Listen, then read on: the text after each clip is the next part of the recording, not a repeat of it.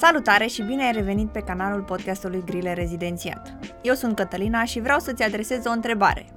De ce ai nevoie pentru o săptămână de succes? Teo ar spune că doar de 5 minute. 5 minute pentru o săptămână productivă este un ghid în 16 episoade pe care îl primești pe mail gratuit în fiecare dimineață de luni.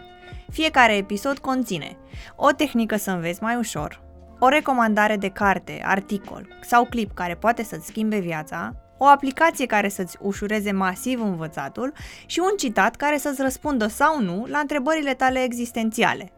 Dacă vrei să te abonezi și să-ți începi săptămâna motivat, îți las linkul în descriere. Dar să revenim. Te invit să aflăm în episodul de astăzi, împreună cu medicul rezident Diana Popa, cum este rezidențiatul pe expertiza capacității de muncă. Să-i dăm drumul! Salutare Diana, bine ai venit la podcastul Grile Rezidențiat. Vreau să-ți mulțumesc în numele întregii echipe că ne-ai acceptat invitația și că ți-ai făcut puțin timp să oferi din experiența ta viitorilor rezidenți și celor care sunt uh, interesați de ce înseamnă expertiza capacității de muncă. Bună! Drag. Uh, poți să încep să ne spui cum ți-ai dat seama că aceasta e specialitatea pe care, pe care o vrei? Uh, cumva a fost așa o semi-întâmplare, pentru că inițial am făcut uh, doi ani de obstetrică ginecologie. Uh, asta vreau să fac, m-am dorit foarte mult, asta am luat la rezidențial, mi-am luat un loc în București și pe parcurs mi-am dat seama că nu-mi place atât de mult cât credeam. Și la finalul anului întâi am spus că vreau să-mi iau un post fără gând, ca practic să am siguranță după ce, după ce termin. Așa că singura variantă era să dau examenul de rezidențiat din nou. Și în anul următor, când s-au scos posturile, mi-am făcut practic listuța, mi-am printat listuța și cam singurele posturi care erau și aproape de București și fără gărzi, era un singur post de laborator și două posturi de expertiză și s-a nimerit că am avut un post de expertiză. Super. A contat punctajul în alegerea asta?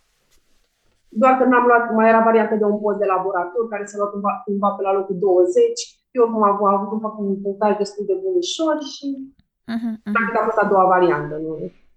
Ok. Uh, pentru cei care nu prea știu cu ce se mănâncă specialitatea asta, poți să detaliezi un pic cam cu ce se ocupă și cam ce diferien- diferențe există între a lucra la institut sau la casa de pensii? Sigur, uh, ideea e că asta e o specialitate prin care medicul, uh, prin diferite tehnici, analizează capacitatea de muncă a pacienților care au diferite tulburări morfologice și funcționale, uh, în vederea uh, acordării beneficiilor de asigurări sociale. Practic, noi prelungim concediile medicale peste 90 de zile și încadrăm pacientul în grad de invaliditate pentru a beneficia de pensie de invaliditate. Ok, și astea sunt, uh, știu și eu din familie că am pe cineva, sunt controle regulate pe care trebuie să le da, facă. exact. Și voi sunteți cei care vă ocupați de asta? Ah, ok. Exact, practic în, în uh, termen popular noi ne ocupăm de pensiile de carte boală și de revizuirea dosarelor, dar asta se întâmplă la cabinetele teritoriale. Ideea e că poți lucra în două locuri, la cabinetele teritoriale care sunt în subordinea caselor de pensii sau la institutul de expertiză. Uh-huh, uh-huh. Și că există ceva diferențe între a lucra acolo și a lucra în partea cealaltă? Sigur, uh, în cabinetul teritorial, practic ești singur în cabinet, pacientul vine la tine cu dosarul, noi acolo analizăm investigațiile pacientilor, uh, le facem examen clinic și corelăm, practic, investigațiile și biletele de externare cu starea lor actuală și, practic, noi încadrăm sau nu un grad de invaliditate. Dacă avem întrebări sau dacă ne se pare că nu, nu se corelează, adică analizele lui sunt uh, mă rog, foarte modificate și investigațiile sunt uh, modificări foarte mari, în schimb pacientul se prezintă bine, e clar că e ceva neregulă acolo. Și uh, noi putem să trimitem dosarul la institut, iar la institut acesta poate să fie convocat, să fie convocat pentru internare și, practic, în institut cumva e altă activitate. Practic, sunt medici de diferite specialități acolo, nu numai medici de expertiză, iar pacientul este internat, este investigat, analizat, apoi se face o comisie și uh, după ce este văzut de diferite specialități, uh, se ia o decizie. Uh-huh, uh-huh. Cam cum arată o zi din viața unui medic rezident pe expertiză? Ce face propriu zis și ce atribuții are? Uh, practic, noi două zile pe săptămână există internări în institut. Ideea este că noi, ca medici rezidenți, putem lucra numai în institut, adică singurul centru de pregătire din România este Institutul de Expertiză din București. Și, uh, practic, mă rog, două zile pe săptămână sunt internările, uh, luna și miercurea, în care noi, practic, prin pacienții le facem examen clinic, uh, le scriem foile de observație, decidem noi, să spunem așa, ce investigații au nevoie și apoi medicul specialist vine, ne verifică și împreună mai completăm dacă este necesar și practic încercăm noi să, mă rog, să manageriem așa cazul, iar medicul specialist care se ocupă de noi, practic, următorul nostru fiecăruia, ne ajută și ne învață cum să managerăm așa pacientul pe total.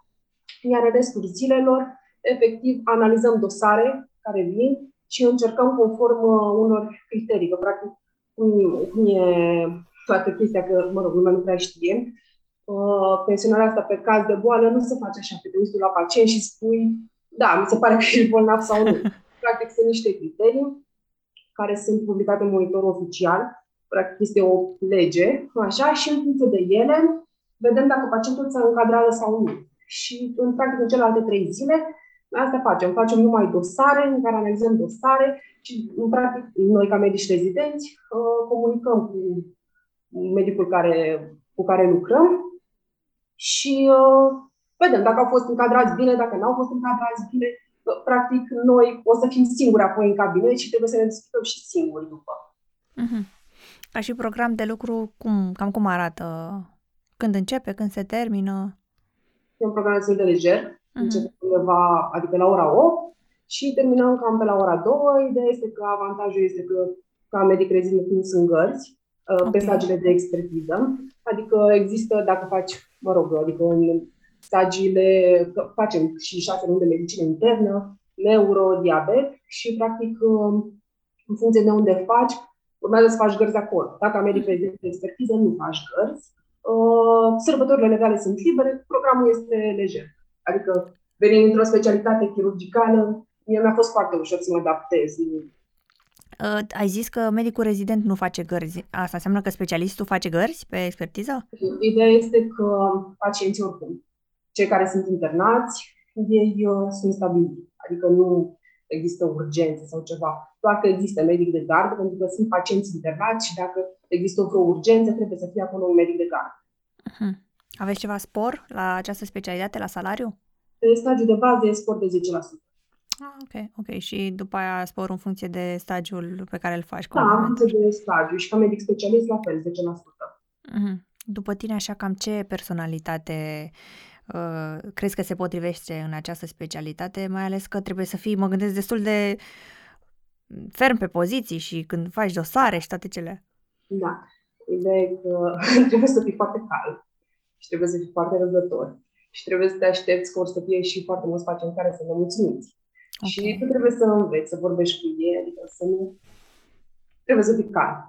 Asta e ideea și uh, trebuie să fii și foarte atent la detalii, să știi să vezi pe ce pui parafa. Practic, fiecare poecică din dosarul pacientului trebuie analizată foarte bine. Fiecare investigație, tu ca medic de expertiză, nu e de ajuns dacă medicul specialist îți scrie un anumit diagnostic. Diagnosticul acela trebuie să fie și susținut uh-huh. de anumite investigații pe care tu trebuie să știi să le interpretezi. Uh-huh. Ca și provocări, cam de ce te-ai lovit de-a lungul timpului? Pacienți nemulțumiți. Asta Cam e pe primul loc. Da. Ok, și uh, dacă stau să mă gândesc, fiecare specialitate are ceva ce îi lipsește. Ai văzut cumva ce minusuri are această specialitate? Cam ce ar lipsi? Ca minusuri, ideea e că practic noi nu tratăm pacienți, însă putem să le dăm anumite indicații, adică, mă rog, sunt, uh, ideea e că sunt uh, pacienți din toate păturile sociale și sunt unii care ajung la medic doar pentru că există revizuirea dosarului medical, uh-huh. care se face an de an. Și sunt unii pacienți care nici măcar nu s-ar duce la medicul de familie dacă nu ar fi nevoie. Uh-huh. Așa? Deci... Asta e că nu poți să iei tu o decizie asupra tratamentului său. Am înțeles. Asta ar fi un dezavantaj. Al dezavantaj că nu poți lucra decât la stat. Nu poți să te angajezi tu la privat. Adică ori lucrezi în institut, ori lucrezi într-o casă, într-o casă de pensii, într-un cabinet, uh-huh. ori uh, mai sunt colegi care s-au angajat la comisiile de handicap. Deci, practic, uh, nu există medic de expertiză într-un cabinet privat sau într-o clinică. Ok. Nu. Deci, ca și posibilități de angajare, ai la institut, la casele de pensii și la centrele de handicap. Exact. Ideea e că în comisiile de handicap. Ideea e că acum au fost uh, trei ani în care s-au scos cam 10 posturi pe an. Ah, interesant, wow. Da. Pentru că cam așa ne-am ales majoritatea, ne-am ales un post. Uh-huh, uh-huh. Adică mm, foarte puțin am știut ca, ca medici, ca studenți, nu prea știam cu ce se ocupă așa specialitatea asta, doar că apoi când ai luat listuța așa de posturi, uh, foarte mulți au luat decizia asta și cumva practic, uh, mă rog, ideea e că noi majoritatea o să ne ducem la posturi, chiar dacă sunt adică care sunt și prin țară, uh-huh. pentru că sunt colegi adică, care au venit, care au făcut facultatea în Cluj sau oh, care au făcut facultatea în Timișoara și și-au luat posturi în zonele acelea. Uh-huh. Și, uh, Dar pregătirea e la București pregătire numai la București. Okay. În schimb, poți să-ți există un stadiu de șase luni de cabinet și uh, fie, cam fiecare o să-l facem la case de pensii cu medicii care sunt uh, acolo deja angajați sau uh, poți să-ți iei acum, am văzut, nu știu exact cum, uh, cum se treaba, dar am văzut că și stagiile astea, internele, neuro, poți să le ieși și în, uh, în provincie. Adică da, poți să da. iei detașare, are un colegi care și-au luat detașare. Ok. Uh, există ceva materiale utile pe care poți să înveți cam cum, voi din ce dați specialitatea, cum, cum funcționează? Criteriile după care faci încadrarea în grad de invaliditate, asta e practic Biblia pe care trebuie să o... Asta trebuie să știm noi absolut perfect. Astea sunt publicate în monitor oficial și practic sunt date prin lege și asta trebuie să le știm foarte bine. Și în rest, cam orice carte de medicină internă, pentru că cam trebuie să știi toate câte puțin, adică fiecare boală pe care o are pacientul trebuie să știi să o abordezi. Mm. Adică trebuie să știi din toate așa câte puțin sau cel puțin să știi unde să le cauți ca să știi și ce să cer pacientului și ce să urmărești în patologia lui. Și în rest, um, adică a fost foarte drăguț cei de la institut, uh, catedra ne-au făcut cursuri, două zile pe săptămână, în primele șase luni ne-au ținut, ne-au ținut cursuri, adică chiar au fost foarte înțelegători, toți comunică foarte bine, dacă avem întrebări, n-a avut niciodată să spună vreo problemă sau dacă vrem să intrăm noi la comisii. Uh-huh. Din facultate, cu ce cunoștințe ar trebui să vii? Adică simți cumva că te-a pregătit facultatea pentru această specialitate?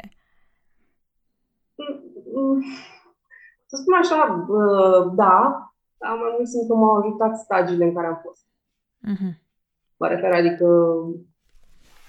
efectiv, stagiile astea, toate bucățelele astea, pentru că una e să înveți teorie și alta e să vezi practic cum abordezi un pacient. Exact. Ca și uh, solicitare, ți se pare o specialitate uh, consumatoare? Adică să zicem, ai, ai menționat că provocarea cea mai mare este pacientul nemulțumit. Ți se pare un lucru solicitant acest lucru? Sau uh, pur și simplu... Depinde cum ești tu și cum te afectează asta. Adică exact. după ce să vezi două, trei persoane care se mai supără așa pe tine, nu de detalii, pentru că până la urmă tu trebuie să faci ce corect, tu trebuie să pui parafa pe ce trebuie, nu pe ce vrea fiecare. Asta e ideea. Este... Rest, ca solicitare, adică ca și program, așa, mie mi se pare destul de lejer. Okay. Adică în comparație cu alte specialități. E un program normal de muncă. Pot să spun că e foarte solicitant din punctul ăsta de vedere. E recunoscut în afară. Uh, nu, adică nu pot pentru că are legătură cu uh, legea pensiilor din fiecare țară. A, așa exact. e, așa e. Și noi, practic, în funcție de legile care sunt aici, luăm deciziile. Știu că în Italia e ceva un timp comun cu medicina legală, în Olanda, Belgia, ceva un comun cu medicina muncii, mm-hmm. în mhm. Germania cumva faci uh, niște cursuri extra. Adică nu pot să plec eu mâine și să zic că uite vreau să lucrez nu știu unde și să mă urmească așa. Adică nu e ca dermatologia sau psihiatria care ce aici peste tot. Nu. Uh-huh, Deci, practic, și dacă ai vrea să pleci în afară să faci vreun stagiu, ar trebui să-ți iei stagiul respectiv complementar pe expertiză, nu se poate face nu nu aceeași. Specialist. Dacă medic rezident, poți să mergi să faci stagiile, pentru că noi practic avem recuperare, mhm. psihiatrie, uh-huh. neurologie, diabet și avem, adică un coleg care și-a plecat, a plecat un an întreg. A plecat oh. în România, da, ca medic rezident și apoi s-a întors și a recunoscut, o, mă rog, o parte în stagii. Uh-huh. Ca și medic de expertiză, ce atestate există pe care poți să le faci sau te poți supra-specializa pe ceva anume, să primești doar anumiți pacienți dintr-o anumită arie cu anumite nu poți patologii? Să alegi, nu poți să alegi ah, okay.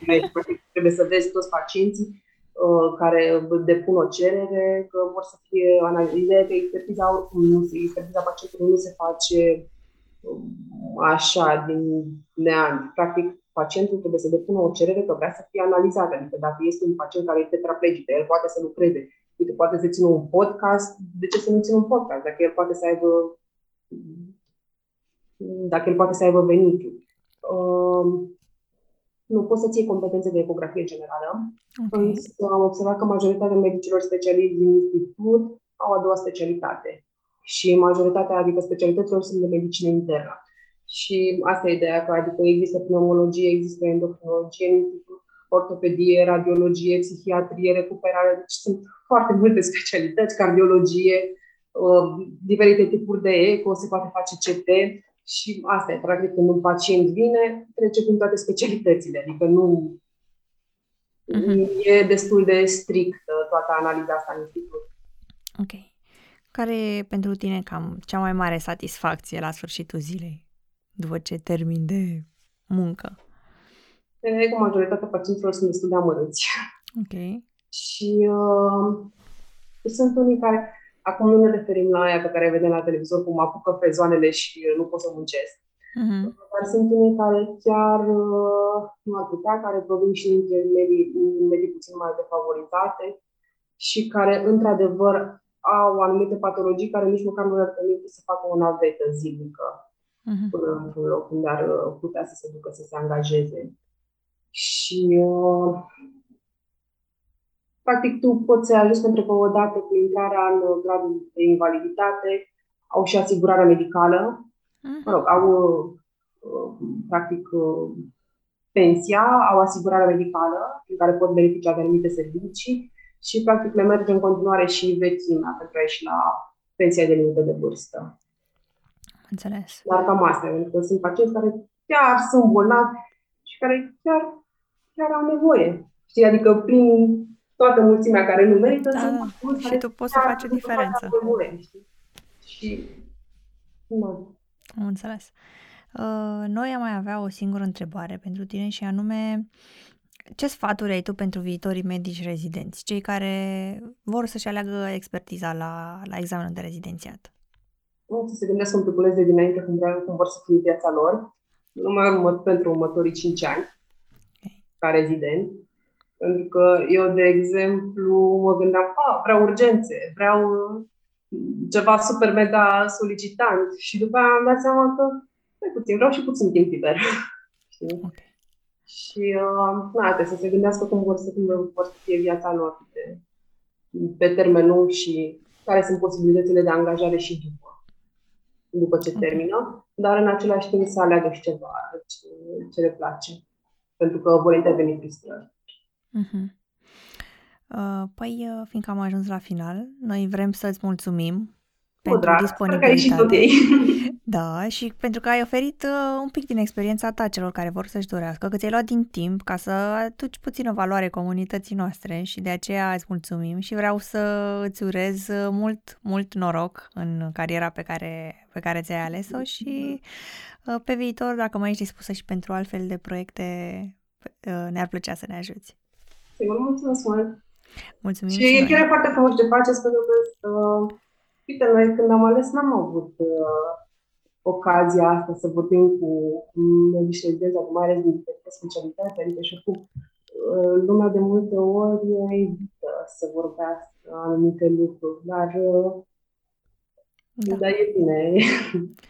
Este binevenit uh, acest proiect da. pentru toți cei care încă nu știu și să aducem puțină lumină în sufletul lor. Da. Super, atunci îți urăm uh, o zi plăcută în continuare și mult succes! Mulțumesc mult! Frumoasă! Pa, pa!